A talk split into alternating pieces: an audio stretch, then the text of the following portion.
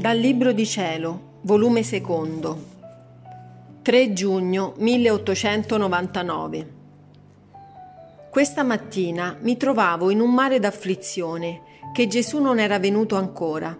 Sentivo tale pena che mi sentivo strappare il cuore quando è venuto il confessore per chiamarmi all'obbedienza, che doveva celebrare la Santa Messa e Gesù, senza farsi vedere neppure l'ombra, come è suo solito, che quando non viene si fa vedere una mano, un braccio, specialmente quando è giorno di far la comunione, come questa mattina, lui stesso viene, mi purifica, mi prepara per ricevere lui stesso sacramentalmente.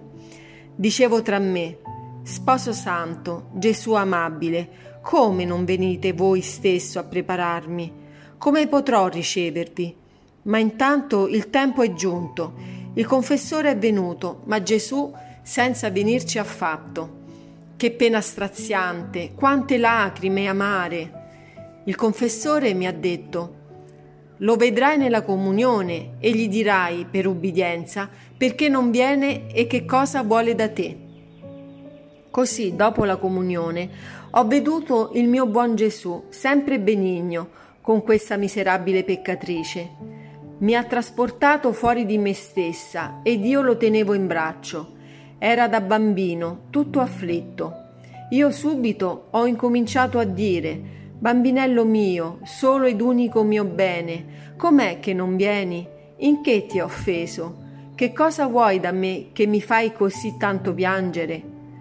E nell'atto di dire era tanta la pena che con tutto ciò che lo tenevo tra le mie braccia continuavo a piangere. Ma anche prima che finissi di dire l'ultima parola, Gesù, avvicinando la sua bocca alla mia, ha versato le sue amarezze senza rispondermi una parola.